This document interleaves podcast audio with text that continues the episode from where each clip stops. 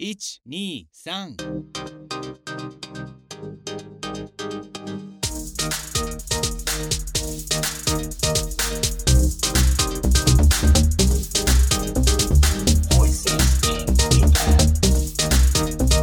始まるよ And we are off. All right. Uh, well, welcome to uh, Voices in Japan. Um, this week we are joined by a special guest. Well, we like to call him special, don't we, Ben? um, a man I've known for quite a while, and uh, his name is Gareth. Or is, what is, which is it, Gareth? Is it Garrett or Gareth? Uh, it's Gareth actually, although uh, the the Mr. Ben still likes to email me as Garrett. I like Garrett. Yeah, I think I think there's a few people that call you that. Uh, Gary, some people do maybe, but there's a there's a few Garys in town, so maybe uh, not many Gareths. I don't know. So yeah, or there's definitely no Garretts. So I like to keep that one. Welcome, Gareth. Welcome to the show. Thank you very much. Good to be here. Yeah. Yes. Um, how have you guys been, Ben? You been well? Yeah, I've been good. I had my uh, three year wedding anniversary last weekend. Whoa. So we went to a fancy French restaurant in town, Susukino.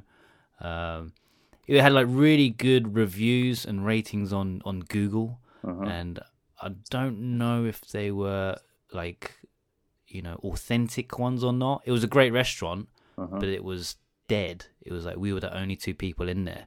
You know, if it's really that popular, it would have been you know at least another couple of patrons or something.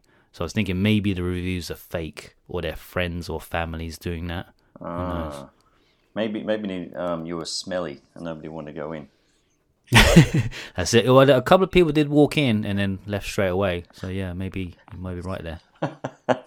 Um, speaking of uh, people coming in, do you know what today is? It's a special day for Japan. Gareth, do you know what day it is? I certainly do, mate. It's been a day I've been looking forward to for a very, very long time, actually. So today is uh, the Open Open Japan Day. Welcome right. back to the world. Yes, exactly right. So I'm not sure. I haven't seen any news about it or how many people have actually come in today. But um, I did see a small article talking about some some questions. So for those listening, if you do want to come into Japan, um, there's some questions that people have been asking, and I have the answers for you right now. Will you be able to meet Ben? The answer is no for that one. um, will I need to book a guided tour? And the short answer to that is no. Before you did need a, a guided tour, but now you don't. Um, they've relaxed all that, so you can just come in on a tourist visa, which is, depending on the country, is up to three months, I think. Um, will I need to be uh, vaccinated to enter? An on arrival COVID 19 test is no longer required once you get to Japan. However, to enter, you must fulfill only one of the two following requirements. You must have a certificate confirming you have received at least three shots of a vaccine recognized by the World Health Organization, and the document should be issued by an official body, uh, such as a government agency, and should have an attached Japanese or English translation if originally written in another language. And you can either have that, or if you haven't had the vaccine, you have to obtain a certificate confirming the negative status of a COVID 19 test uh, within 72 hours before your departure for Japan.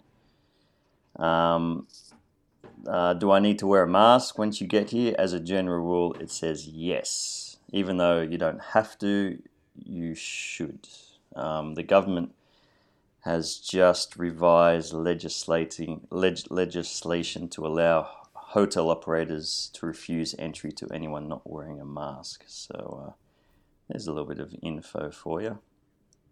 And uh, if you do get sick while you're over here, and if you need to quarantine, you can contact a uh, Japan visitor hotline. Okay, and there's a number which we'll attach to the end of this uh, this pod. So um, there you go, some information for you. Um, remember last week, Matt, we we talked about, or the last episode, we kind of uh, brushed on the the the go to travel campaign that's starting as well Mm-hmm. in uh, started today Yep. too. But I found out some information, and unfortunately, it doesn't apply to foreigners. It's only uh, locals that live in Japan. So we can, uh, as residents, Oh, so me, you, and Gareth. But uh, but tourists cannot apply for the uh, prefectural travel campaign discount. Do you know why? Sadly. Because we're special. That's damn why, isn't it? we are special, yeah.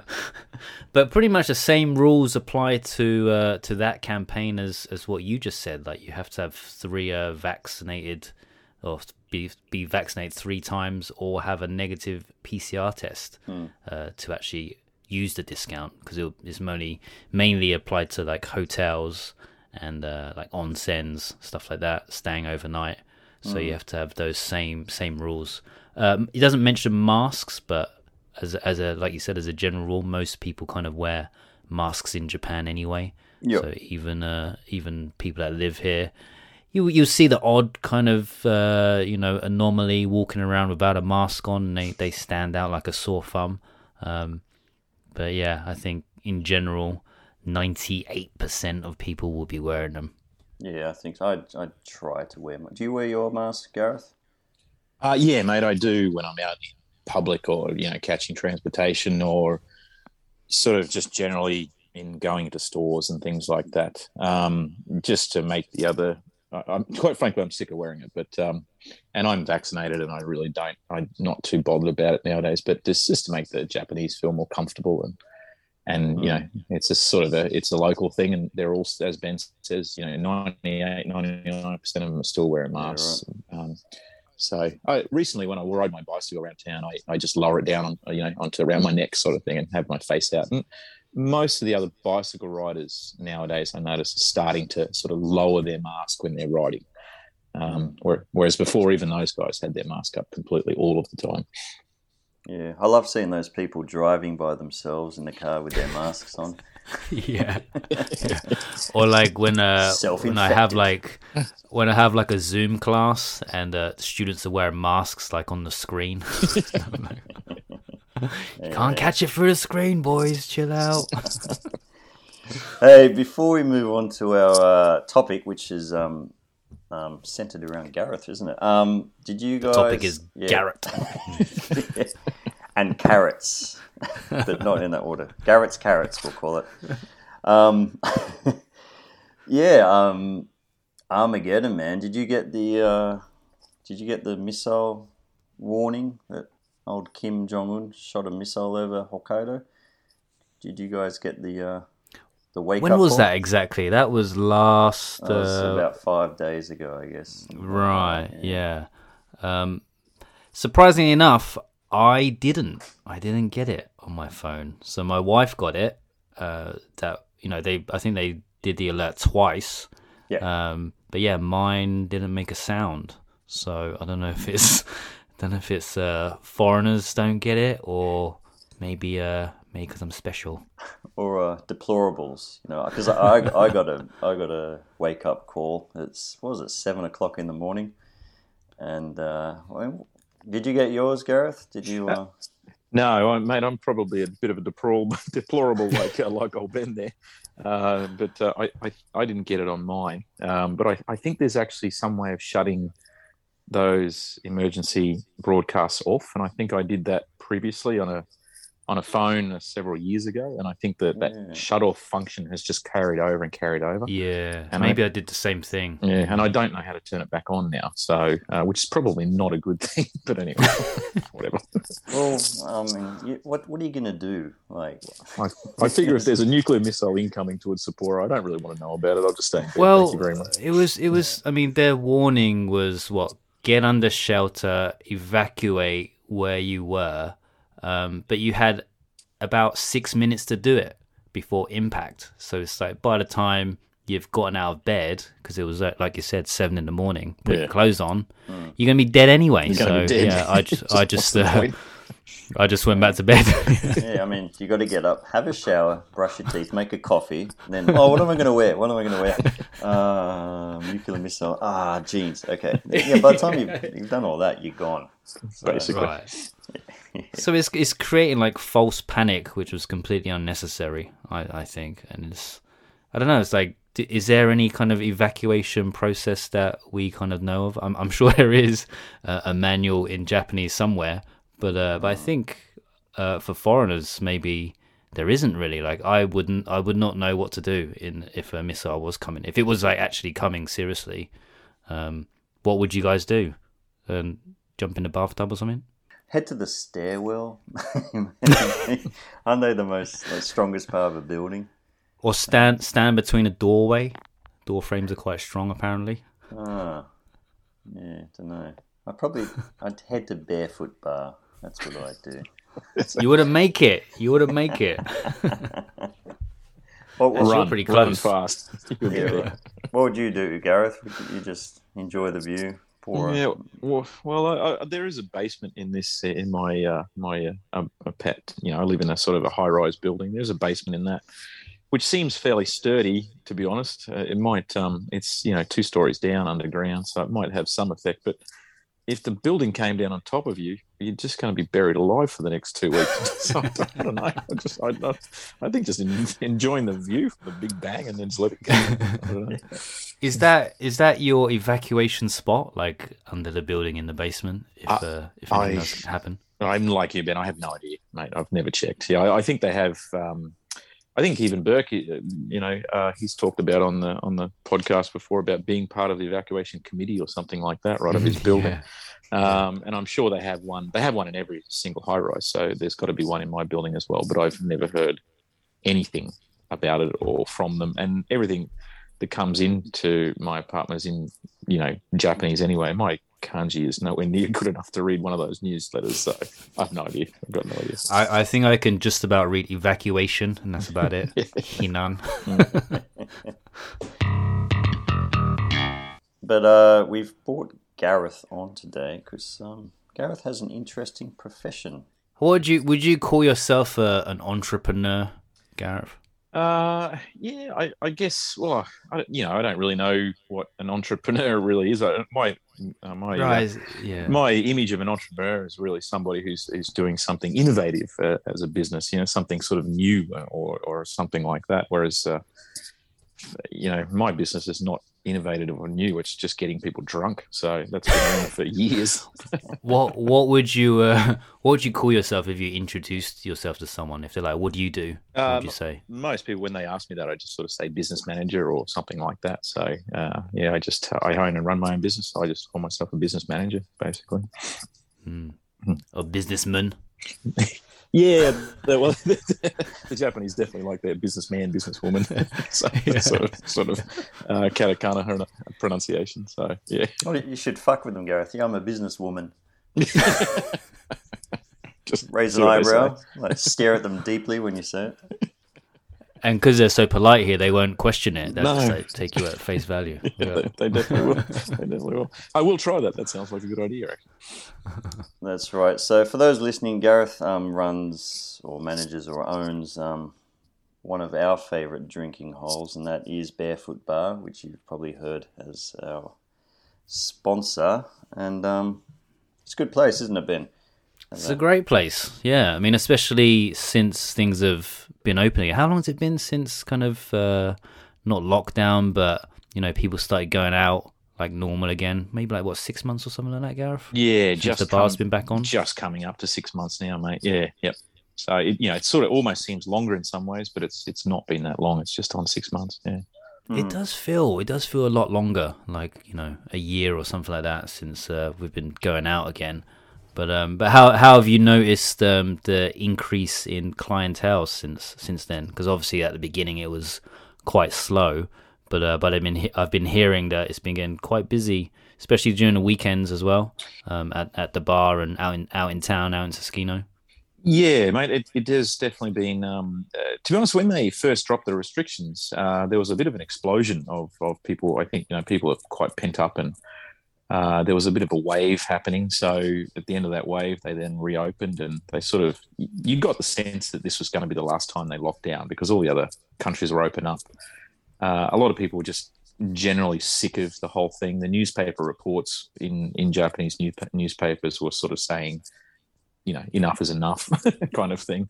Uh. So uh, initially, I think there was a little bit of explosion of customers, but then obviously, as soon as that happened, uh, you then had a uh, when Japan went through, I think it was a seventh wave after that.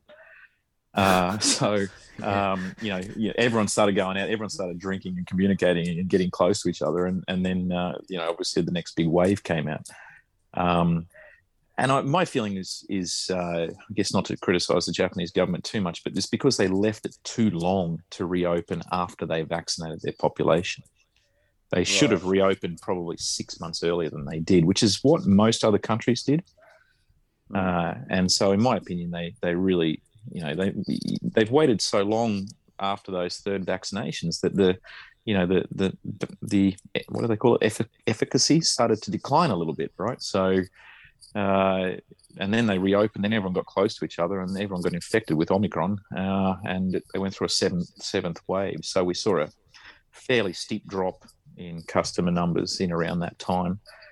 Uh, because companies ban their pop, their workers from going out when when that's uh, you know they just weren't allowed to go out. Uh, if you went out as a as a company worker, your boss could basically fire you. So right. we had uh, we we had a lot of um, you know we had a dip there, and then that peaked about uh, sort of a month month and a half after that, and ever since then it's been a nice slow steady climb back to normalcy. I think basically, yeah. It's going to be interesting to see uh, how the bar does with all this fresh, fresh not fresh meat, um, fresh foreigners coming in, right? I mean, there's one thing about uh, um, the bar is that it's probably one of the few bars in Sapporo that is kind of a lot of expats go there, and it's kind of very foreign friendly kind of thing, right? Well, yeah, definitely. I mean, we're we're one of the only almost if you know there's as far as bars go, we may be. Oh, yeah, there's probably one or two in town. Uh, there is one nightclub in town that's foreign, definitely foreign friendly, um, stuff like that. So there's yeah, there's definitely uh, a low number of us around, mm. uh, and uh, you know they have English speaking staff, uh, stuff like that that really are have a lot of expats go into. Um, so yeah, I, am really excited to open again, uh, and I have seen a few fresh faces starting to turn up recently. Uh, yep. Even over the last week, uh, even before the opening today, the numbers were slowly increasing, right? Because the Japanese oh. government was allowing more and more people in each day, uh, and more and more students as well. So yeah, I, I think it's definitely had a slight impact, the easing over the last month or two months. Um, but we'll see what happens this week and into next week whether or not we see a real increase in the in the number of people coming in. Are you uh, are you seeing more uh, new Japanese faces or more of the the Caucasian kind? Uh, definitely seeing a lot more new foreigners around. Um, and to be honest, I think the majority of the new ones that we've had into the bar are actually students because they opened up the student visas first quite some time ago, probably a good cup two months ago or something like that. And they really increased the, the cap for those guys coming in. Uh, so yeah, the Hokkaido, Hokkaido University for your listeners is a fairly um, kind of a famous university in, in Japan. It's a very big agricultural university and has some sort of famous departments. Uh, and so there's a lot of quite a lot of foreign students that come into that university in normal years. Uh, and I think that those numbers are starting to increase again. Uh, so we've definitely seen a lot of lot of students coming in, uh, and they're you know when I, say students, they're not young young young students. They're mostly PhD or postgrad students, so they're late twenties and, and things like that, maybe early thirties uh, people coming in. Uh, so that's been really good. Uh, and Japanese, we've seen you know like I said, a sort of a, a, slow, steady increase in the Japanese coming in. it hasn't really been a burst uh, at this point in time. Are you uh, are you seeing a good ratio between uh, Japanese and expats? Yeah, yeah, I, I think so. Fantastic. You know, it's sort of obviously during the lockdown, it's you know ninety nine percent Japanese and one percent expats because uh, it was only typical, you know, very hardcore locals that were around. Uh, and as when when we were even allowed to open, we were, I mean, we were closed for just under a year almost continuously for, or you know, almost and almost over a year all up. I think um, uh, by the we were under order from the Japanese government, so it's quite a long time but as we were allowed to sort of open up a little bit more after that, definitely people started to come in. Now you're seeing, you know, probably know, maybe 70% Japanese and 30% expats coming in. So the ratios have definitely shifted strongly, I think. Yeah. So, the, I mean, the bar has gone over um, a lot of transformations over the a year or two, hasn't it? So, um, I mean, during that period, you renovated the whole place, and now looks, you know, looks better than ever um, in my opinion. Um, but how did you uh, how did how did it all start out for you? What what advice would you give for somebody who wants to open up their own bar or business? What what would you need? Uh, in Japan, uh, yeah. specifically Japan, uh, in my opinion, for for your listeners out there who are thinking about coming to Japan or, or, starting businesses, in my opinion, I mean, I'm I'm Australian, uh, so compared, I can only compare to Australia. I don't know England so well or America so well, hmm. um, but I personally think the the in general the costs of getting into a business in Japan are much lower than they are in, for example, in Australia. Much much lower than getting into. Australia you know you can start you could start a, a little bar uh, depending on where you are you could start a little bar for $50000 in japan you know maybe $100000 in japan my bar started out with $25000 is where it started to be honest wow. yeah. so uh, you know um, uh, obviously that's doing most of the work myself stuff like that and obviously it's not very nice at $25000 it was unpainted walls and it was pretty dodgy when it first began um, but you know, uh, it's definitely well and truly possible. Uh, whereas in Australia, that that would just be impossible completely. You know, uh, it's several hundred thousand dollars, almost minimum, to get into a bar or, or some sort of restaurant in, in Australia. What, uh, what about licenses and stuff like that? Is that more? Is it stricter here, or do you think? Uh, no, I think it's much easier as well. I think oh, everything's okay. easier over here. Yeah, quite frankly, uh, um, there there is you know there's hoops to jump over in Japan. You know there, there is certain and there's there's some very strange uh, little things that you've got to be uh, careful of. But again, most of it's hoops. You know, jump through it, get the mm. piece of paper, and and then move on. Um, it's I, I generally think that it's it's pretty um, I, I think it's generally pretty business friendly in Japan in, in that way, small business and things like that. Um, I think it's difficult as it is in any country, but also I also think it can be pretty easy, you know. Um, but getting getting hold of uh, a really good Japanese English speaker uh, who's really trustworthy uh, and really helpful, uh, that I think will just is key you get yeah. that person, and now I've got a general manager uh, to, uh, who does that. A young lady, a young young Japanese lady who's um, she's my angel. She's my she's my god saver. She's incredible. Yeah, uh, and she, you know, she knows it's just so much. She's such a smart uh, lady, and she is really efficient and really trustworthy. Uh, so she makes my life, you know, a million times easier than it would be otherwise. I think. So she's very similar to Ben then. Uh, she is fantastic, fantastic. I'm just with short hair. I have short hair. Yeah, that's the only difference. That's pretty much it. That's pretty much it. so, what what would be you know the process if you could like do like a basic outline of what you would need to get the ball rolling to to open a bar or start a business here? I mean, what would be the first step? I mean, I I, I would have no idea what to do. Like, who would you call? What documents would you get? Who would you speak to? Uh, well, first step for uh, definitely in Japan is you want to form a company of some sort, and they have different types of companies that you can form: single individual companies, or uh, what they call uh, kabushiki gaisha, which is a shareholding company. Um, I would recommend the shareholding company. It costs you a little bit more to set up in the beginning, um, but it gives you a lot more flexibility in the future if your business does do well and if it does expand. Uh, you can bring in other people into the business more easily. You can sell the business in the future more easily. So uh, I, I, definitely would recommend that. Um, and to do that, you can just get a lawyer, or you can get even a um, even a legal clerk. It doesn't even have to be a lawyer to set that up for you. It's pretty pretty easy. What sort of uh, costs are you looking at to get all to get that, To get that up, that business the to get that company, to, yeah, to, register the company? Yeah, to register the company, uh, you need uh, basically your legal costs are going to be uh, around about. Uh, I mean, it depends on if you're losing using a legal cler- clerk or a lawyer, but you're in in the range of about three to five thousand dollars uh, to set that up. Right? right. Uh, and then you've got to have your um, your if it's a LLC, a limited liability company, you've got to have your liability, your limited liability money in the bank. So if for a for a Kabushi Gaisha, that's four million yen. So you have to, which is about forty thousand Right. US dollars or something, or Australian dollars, you know, in around that figure. You've got to have that in the bank uh, in cash. So yeah, put that in. You take that down with, and that gets submitted with your legal documents. That whole process takes anywhere between about four to six weeks, I think, depending on who's doing it and, and how they do it.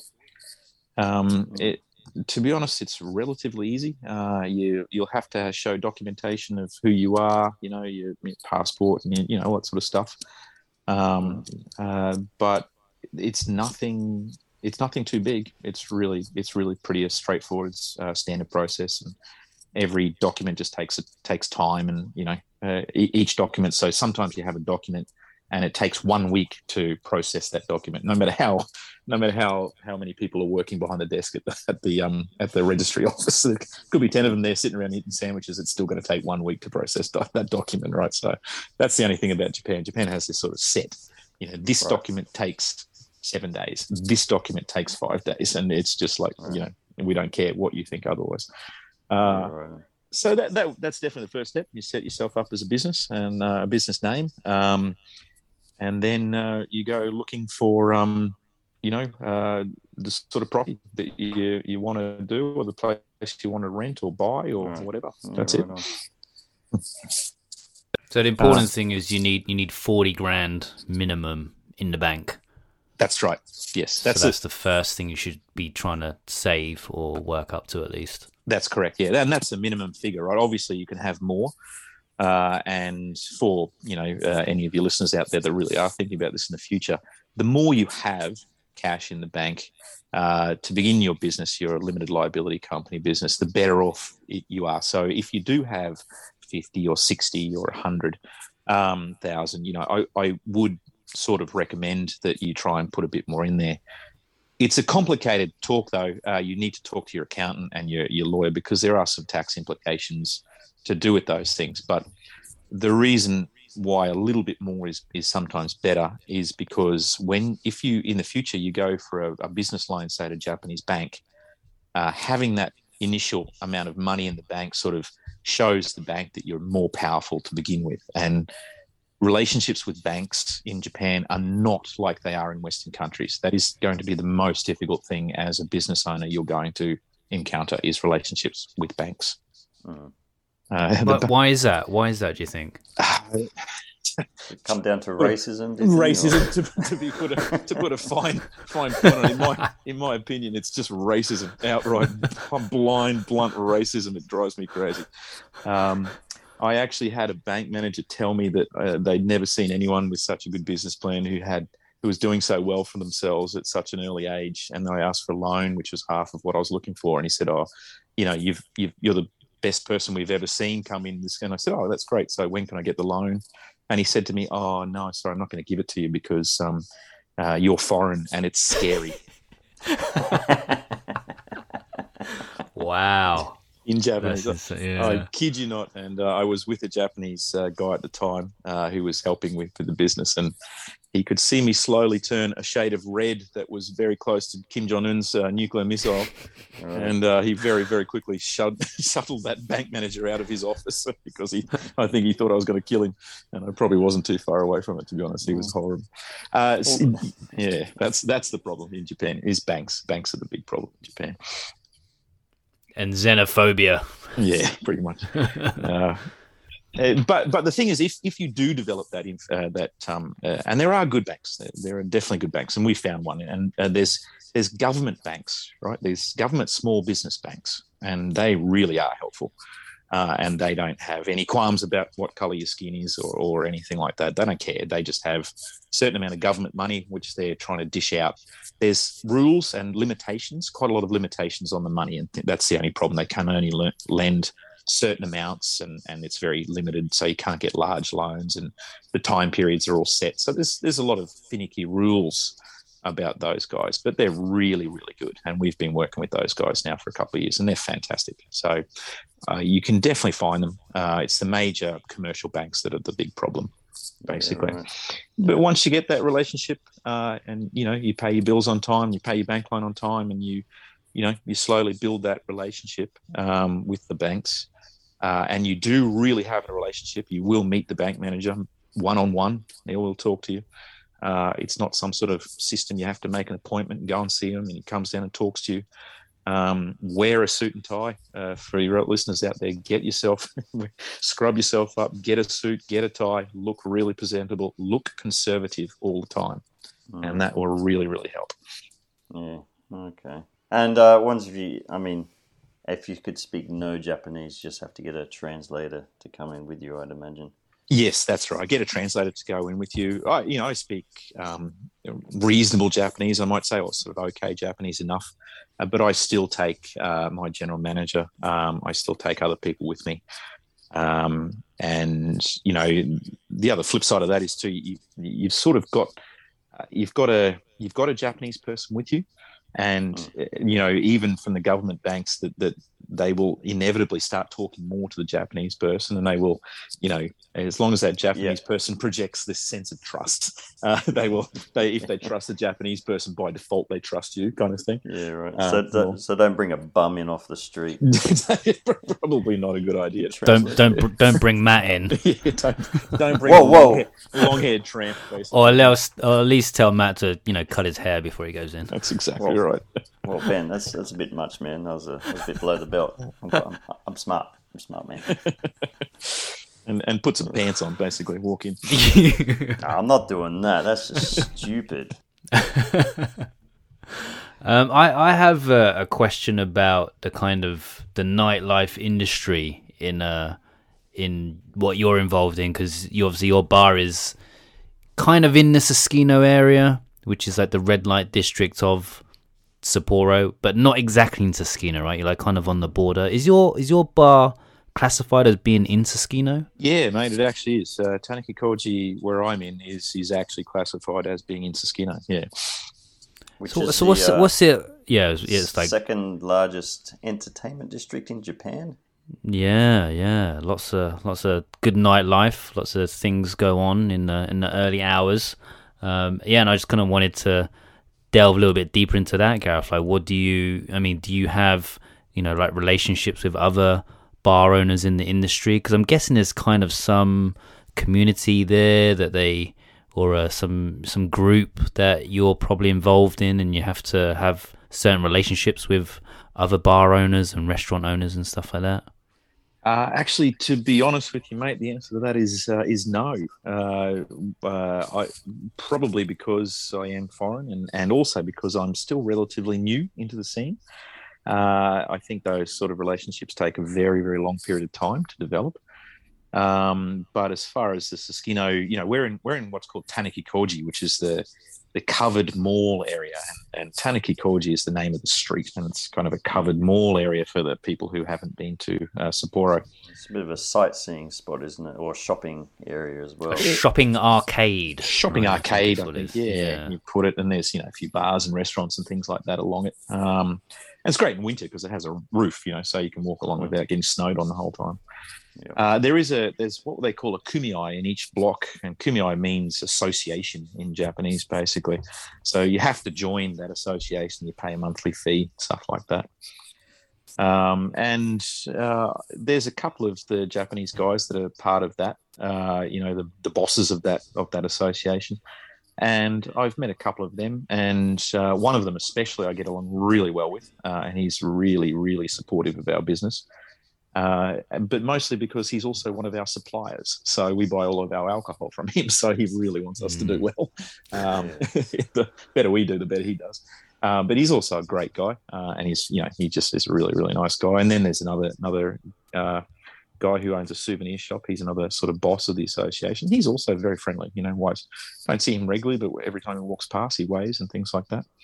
Hmm. Um, so, but as far as Susukino goes, um, Susukino is really divided by, you know, the major highway that you guys would know, Route 36, that goes down through there. Uh, so you've got the the other side of Route 36, which is sort of, if you will, Susukino proper, and then you've then you've got us on on the sort of the other side going towards uh, Sapporo Station, and that's sort of like the the the uh, outer suburbs of, of Susukino, if you will, in some ways.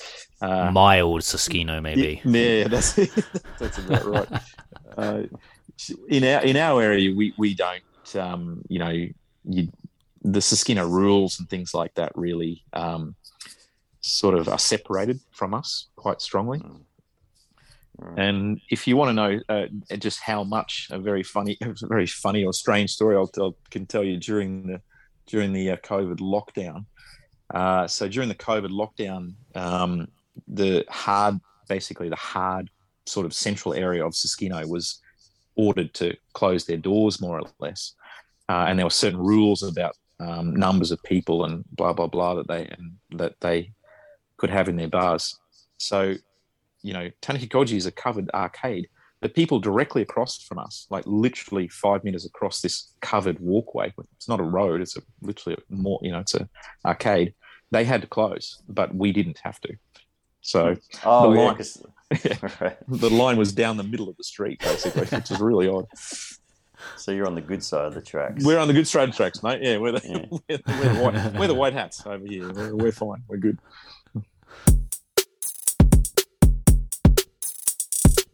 So you've uh, you've been in your business for a couple of years now, right? That it was that you kind of started.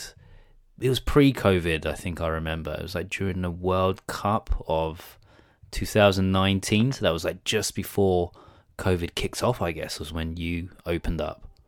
that Yeah, right, yeah, that's right, mate. Basically, we started out as a as a pop up bar for the Rugby World Cup, uh, and we, we weren't even called Barefoot. We were just called Rugby Bar. that was it, and that's why we were built for you know twenty five thousand dollars, a bunch of wood and a few nails and no paint, and because we weren't meant to stay around for that long, basically. Uh, and Right, yeah, Yeah. yeah, because um, like you're saying, it was a pop-up bar. Yeah. Um, what made you decide to uh, to carry on, and even even though COVID was going on, and you know business wasn't looking very good in terms of customers and stuff, what what made you decide to to go ahead with it and, and keep it going as it is now?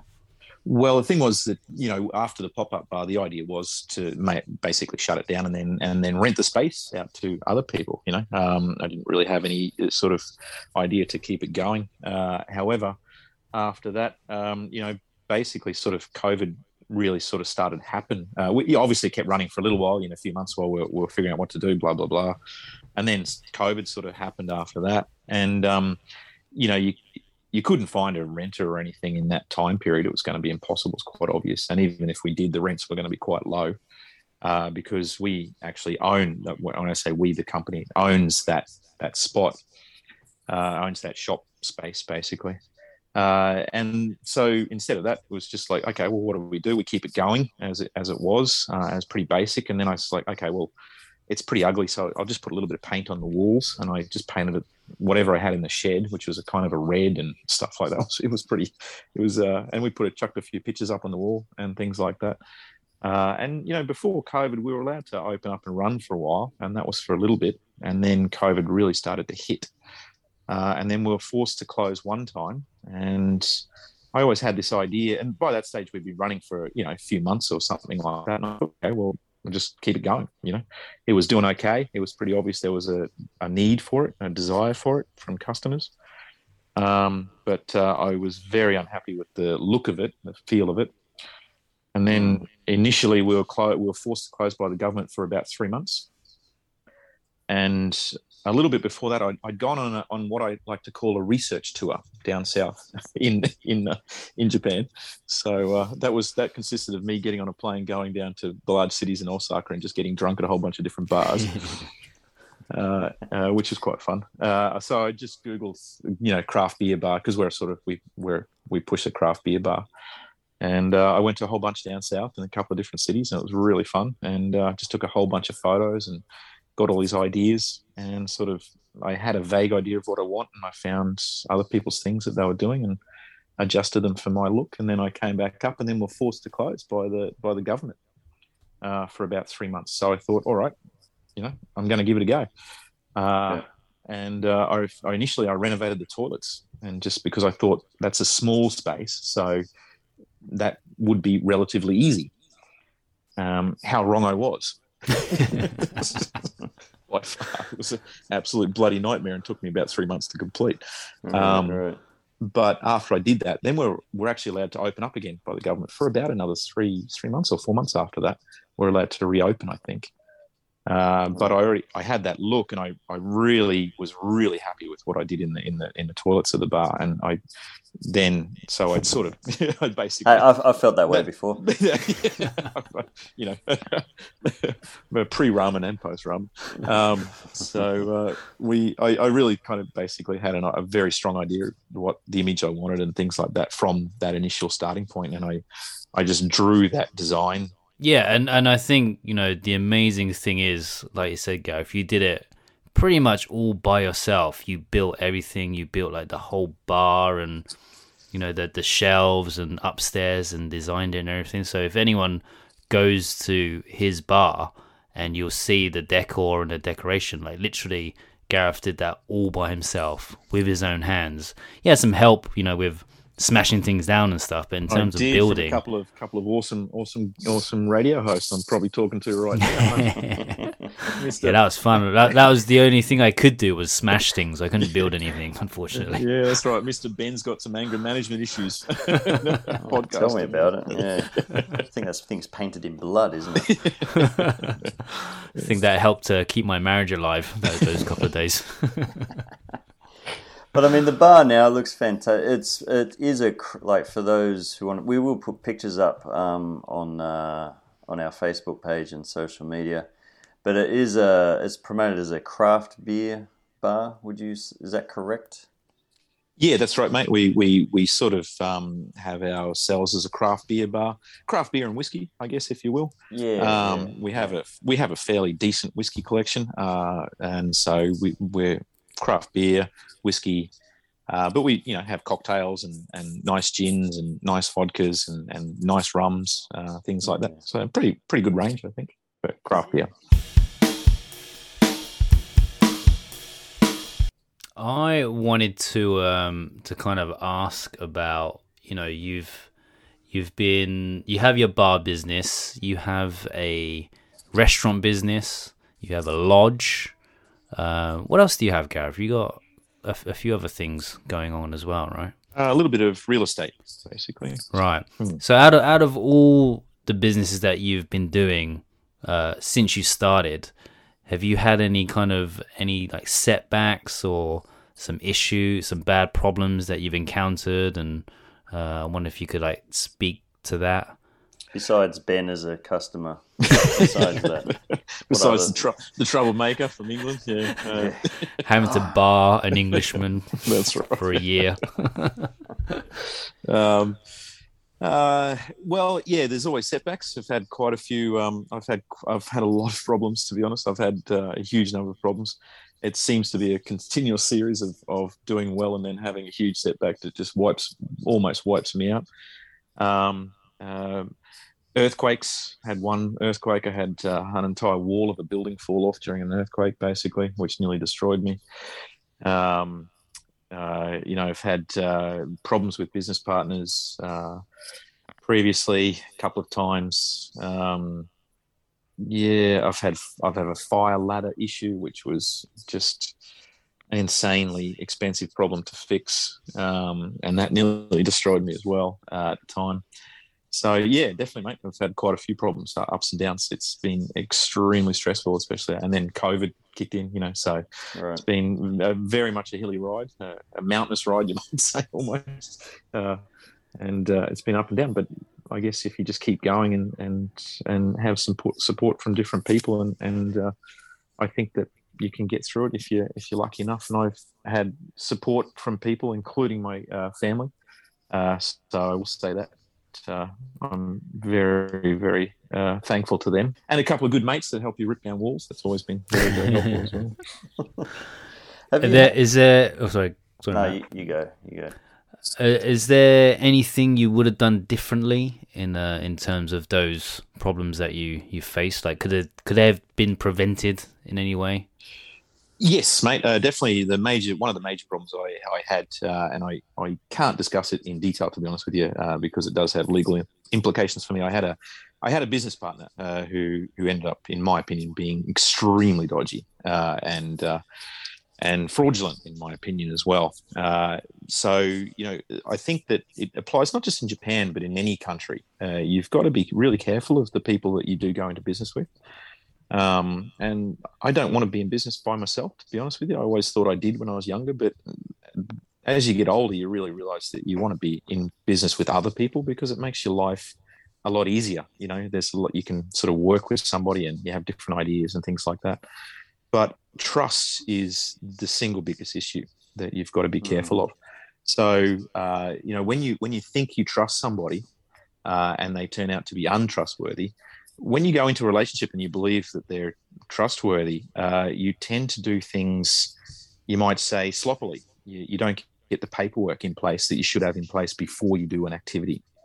So, for all of you listeners out there, and no matter who it is, uh, whether it's your, it's been your best mate from high school for the last forty years, um, you know, do not do anything without getting the paperwork in place first. It's paperwork, paperwork, paperwork Just Uh, cover your bases, pretty much. cover your bases, mate, because money changes everybody and everything. You know, that's Mm. one thing that I've really learned. So just be real, real careful of that. Uh, and then, uh, you know, also um, when it comes to legal matters and things like that, uh, if you can afford it, go straight to lawyers. Don't. Uh, there are there are legal clerks in, in Japan that you can use, uh, but I would I would recommend just going straight to a lawyer. They are a lot more expensive in Japan, uh, but go straight to them straight up. So any kind of agreement always have a have a lawyer involved, some kind of document that you have to sign, rather than it being, you know, a handshake, for example. You wouldn't you wouldn't go by that anymore. Oh no, absolutely not. No, no way. Yeah, not nothing. You know, absolutely nothing. I, I wouldn't lend ten cents to someone uh, nowadays without having a signed, sealed agreement and a wit- witness agreement. You know, I'm giving Yeah. this packet of gum. Uh, you will repay me uh, two, two, two packets of gum in the future. Sign Uh, this napkin. Sign this napkin. Uh, and had a witness. Yeah, absolutely. Go for it. Go. Don't. Uh, you know, you can't overdo paperwork. Just have as much Well, as it, you. well, it's crazy, man, because you hear so many stories of you know things like that happening between like family members, like you said, like best friends, Mm. and everyone somehow because of money ends up falling out. Like you never expect it. Like I have you know very close family members at home, not that I've fallen out with, but who've fallen out of each other because of money, and it's ruined like the whole whatever 15 year 20 year relationship that they had where they were so close. And then now you know they're just polite around each other. And it's just such a shame because they could have avoided that if they yeah like you said maybe got some lawyers in or did some paperwork instead of just like trusting each other with a with a handshake. Because you don't know really what someone is like to to work with unless you go into business with them and then there's some serious money involved because then you I don't know if you I don't know if it's like you see the true colors of someone in that respect. Um it's it's quite quite a hard thing to to get around right when it comes to business. I guess isn't greed one of the seven deadly sins, isn't it, Ben? I By the way, could so, I yeah could I borrow 10 10,000 yen? I'll, I'll pay you back. Oh, I was, sure. gonna- I was, gonna- was going to say, I think I think Matt still owes me ten bucks, but anyway, whatever. we'll talk about that after the podcast. I, I didn't I didn't sign anything, man. I don't know what you're talking about. have you had it like uh going back to the bar? Have you had any uh, trouble from customers? Like, how do you deal with uh, drunk people? I- There's not. Have you seen any fights or anything like that? Um, in in uh, in uh, my bar, the one good thing uh, about Japan is is that um, trouble is is actually really low. That's the really good. Uh, drunk, you know, Japanese people tend to get drunk and then just fall asleep. Uh, and that's the, that can be your biggest problem sometimes. Waking uh, waking one of your patrons up at a table, you know, hey buddy, you got to go home. Uh, but they're not violent. They're like they just wake up and they're like, oh, I'm really sorry. I think I fell asleep. And I say, yeah, you did. it's time to go. like, yeah, okay. That is, Uh, that is something you don't notice. I mean, a lot of, well, no, I think every bar in Australia has, or I'm not sure, like in the city, you know, you got bouncers, security checks, like, or ID checks, but you don't have that in Japan. no, Um, no, not at all. no security, like you don't get patted down or anything like that. And uh, yeah, people they don't check your age either. So um, They they do it only, nightclubs, only, right? yeah. Nightclubs is probably the only place you'll see a bouncer um, at the door. But inside a nightclub, you still don't see much trouble going on, or if hardly any. I don't. I think I've seen since I've been in Japan, I've seen one fight in a nightclub in Sapporo, and that was between two Japanese guys. But that ended pretty quickly. Like the guy uh, one person, I think he spoke to his girlfriend and then he just grabbed him by the neck and dragged him outside. Um, and that was it. And it, it didn't like kind of escalate or anything. They just went outside and I think he gave him a couple of punches and uh, and it was all over. hmm, But yeah, that's the that's the only fight I've seen in Japan in my 15 years here. really, Whereas back at home in England, you see it every weekend. You see like three or four fights. You walk past, you walk down the street at like 2 a.m. on a Saturday night, and there'll be like, you know, fights going on everywhere. Yeah. you're jumping into them. Come on, boys. Yeah. Probably He, he called you a then, dick. He called you a dick. I mean, yeah, I mean the the viol like yeah, in Australia I've seen what the fights I have seen. I've seen quite a few in Japan, but they're not not that bad, you know. Like, but in in Australia I've seen some quite violent.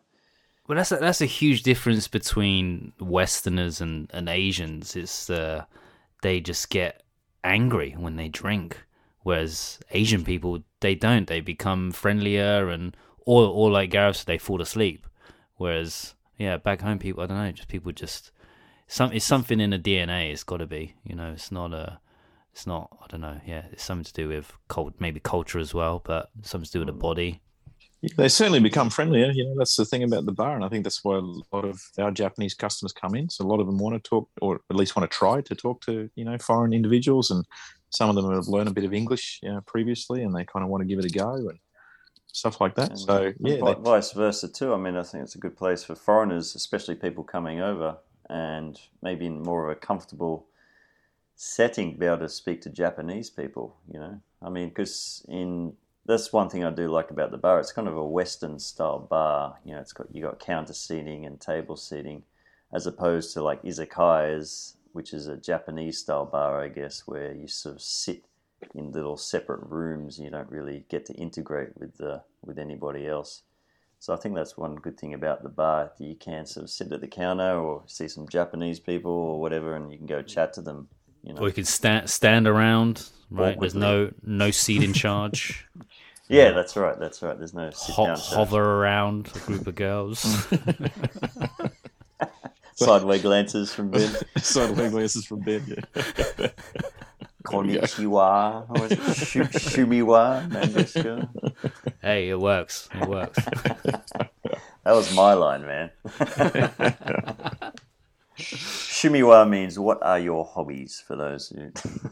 try it. Try it next time, guys, when you're visiting Japan in a in a bar. Maybe not a an izakaya with with a, a group of people kind of in their own area, but uh, in an open bar like uh, the Barefoot. I I recommend yeah, try that out. It's always a good a good opener. and they won't get angry. They won't get angry. Not however, like however, one at home. one hobby I think it's classed as a hobby in Japan is sleeping. So you might get that a lot. Shimmy one understand. Yeah. Sleeping Yeah, I like to desk. sleep. Yeah, I like to sleep. shopping. Shopping's another one. Sleeping is not a hobby, but anyway. Have you have you have you have you had anything weird happen in that bar, Gareth? Any Um, strange stories? Strange stories. We, um, not, not to be honest, uh, not particularly. I think it's, uh, I think it's been fairly reasonable uh, at this point in time, as far as I know. Ben, let's Uh, get on it, man. So, so sometimes uh, I'm quite sure there's there could be could be some uh, other other weird stuff that goes on when I'm not there. Perhaps I don't know. um, but uh, yeah, we've. I mean, you know, we've uh, we've had we've had a couple of famous soccer players come into the bar. Oh Um, yeah, yeah, yeah, yeah, That's not. I mean, that's not weird. That's Ah. just pretty cool. Um, uh, that was kind of fun. Um, What what uh, what was that like? Like were all the customers kind of crowded around them, like you know, screaming and give me a photo and autographs and stuff like that? absolutely nobody knew who they were. They just they just sat there watching TV. One of them was I even put one of the guys' games on the TV, so he was sitting there while literally his face was on the TV while his game was playing, which they just won, by the way. So they were pretty happy. Uh, And uh, nobody knew who they were. they just sat there and had a beer, completely. Man, I had a beer with um, the lead singer from Oasis, and he was in this old, the other the Rad Brothers, that bar I used to work at. What? And- Which one? Which brother? The singer Noel Gallagher, is it? Uh, well, no, Noel's the writer. Liam's the singer. Oh, Liam, Liam, it was him Really? and his DJ thing. He came into the bar, and um, I'm like, I think that's the dude from uh, Oasis, which I hate. I didn't like that band. and the manager's like, "Who's that?" I'm like, "You don't, know, you don't know who Oasis, Oasis is." So I showed him. He's like, "Oh shit, we got to get him some shots and that." But I mean, there was about 30 people in the bar. Oasis were playing in town, and nobody batted. Nobody looked at him or bothered him or anything like that. Wow. Except for one dude, and then which he told him to fuck off, pretty much. Like, Man, he it, must go." have loved it. Like you know, because for them to go somewhere where they're not recognized, like they can't do that in England. They couldn't just go to a bar. no. But I guess in Japan, yeah, you can be famous and and go out and do stuff like that. Like you're saying, you have like famous yeah. soccer players, maybe some famous baseball players. I guess soccer's not as big as baseball here. Yeah, Um, right. I don't know Um, about TV people though, like the the variety show personality. They seem to be like the most famous, recognizable people in Japan. Yeah, I think doing nothing. I think when they're around, they get swarmed. The, there was a TV personality that walked into our supplier, who's basically next door to us last week, and you know the whole half the mall there would have been hundred people standing at the front of that shop yelling and screaming. So, I think the TV personalities are the ones that really uh, draw the crowds like that. But a lot of the sports guys just don't get recognised when they're around. What about um podcasters? Do that? Do they get recognised? Uh, well, well, I think the police posters are really helping with that nowadays. So. oh, oh, yeah, yeah, yeah. I, um. Oh, Burke, you mean? God. Yeah, Yeah, the life of crime, man. You've told your listeners that he's just on a sabbatical, but uh, actually, it's it's, it's a, He's in hiding. It's yeah. on a a run, man. We, we, we'd have to increase the reward yeah, from Get you him. 100 yen to 200 yen. try and get him back. Try and get him back. Get him back. Um, do you have any other things you want to ask, Mystic G, yeah, Ben? Um, not really. We're coming up to about that time. But if there was, uh, if there was any uh, very important advice, Gareth, the most important advice you'd give to someone for uh, starting any kind of business in Japan, what would that be? Maybe like a, a top three. Oh, top three. Um, not in any order. not in any order. Okay, top three, No. not in any order. Uh, I think for me, number one would be finding that Japanese English speaker who is amazingly trustworthy. I think that's just the top priority, uh, and it just makes your life so so much easier. Um, the the second one would be um, be prepared to develop relationships with suppliers and, and people like that. You know, uh, everything you have to apply for. You know, you have to apply for these people to to bill you once a month instead of taking cash out of your pocket directly. It's it, every relationship takes a while to build. Uh, we've had meat suppliers who wouldn't deliver to us for, for two months until until we met them ten times. Basically, you know, it's just it's just really weird. It's just some really weird things like that. Uh, so patience, I think patience is a virtue and a necessity in Japan.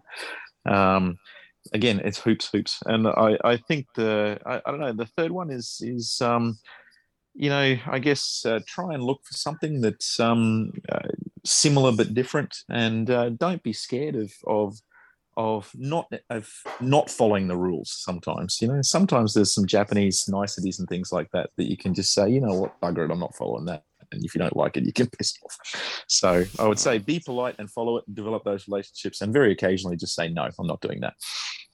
Good advice, good advice, Gareth. So uh, I guess Matt, we can get our our new bar started going. then. Yeah, Yeah. Strip bar and petting zoo. Right It's next it's door to mix. Barefoot. It's an Found interesting found a spot. Yeah. strip bar, petting zoo, and a uh, Water Cat slide. feeding. Yeah, Water cat- slide. Water slide cat bar. Yeah, there you go. Yeah.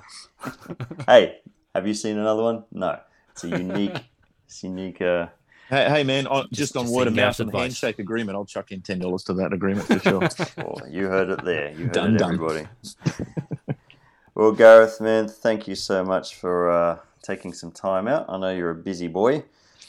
Um, it's a pleasure. uh, Thanks for having me on. Yeah, Really appreciate really appreciate all the all the input and advice. Yeah, and then hopefully because of that, we may see some uh, some new people coming in to open open some restaurants or bars or something, and, and they'll take your advice uh, on, on uh, listen to your advice, and, and hopefully they can be just as successful as well. I And- certainly hope so. Yeah, we certainly and- need more uh, foreign investors and, and you know uh, mixed thoughts in the mixed ideas in, in Japan. Please come on over Sure. and start a business. Yeah, and come and say hello Yeah. in the bar if you get a chance. Yeah, for those actually coming, if you do, if you are in Sapporo, yeah, definitely check out Barefoot Bar. Awesome whiskey, craft beers, and the hamburgers there, man. Uh, very, very, very good. It's The probably Barefoot Burger is that what it's called? Best in town, man. I, Best I, in town. yeah, not just And there's that. a and there's a Halloween party coming up at the end of the month, October 29th, which should be a, a big event. Halloween's always huge in Japan, and I think every year. Well, I guess it's the first year since COVID that you know there's going to be Halloween events, right? So it's going to be pretty crazy, I reckon, in Susukino this uh, this year. it's going to be pumping. Yeah, I think it could Yep. be too. Fingers crossed. All right, everyone. Thanks for joining us. Uh, we'll catch you again next time. Okay, thank you. Goodbye.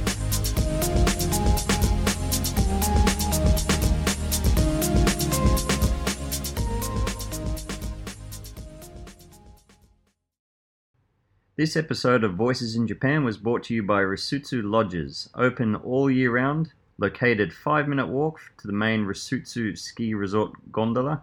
There are Japanese, Western, and apartment style rooms with breakfast packages available. There's a Japanese center, a public bath, two convenience stores less than a minute walk, a ski room and tune up tables, plenty of free parking space, and summer barbecue packages available. Check out the website for more information and availability. Uh, that's www.rusutsulodges.com.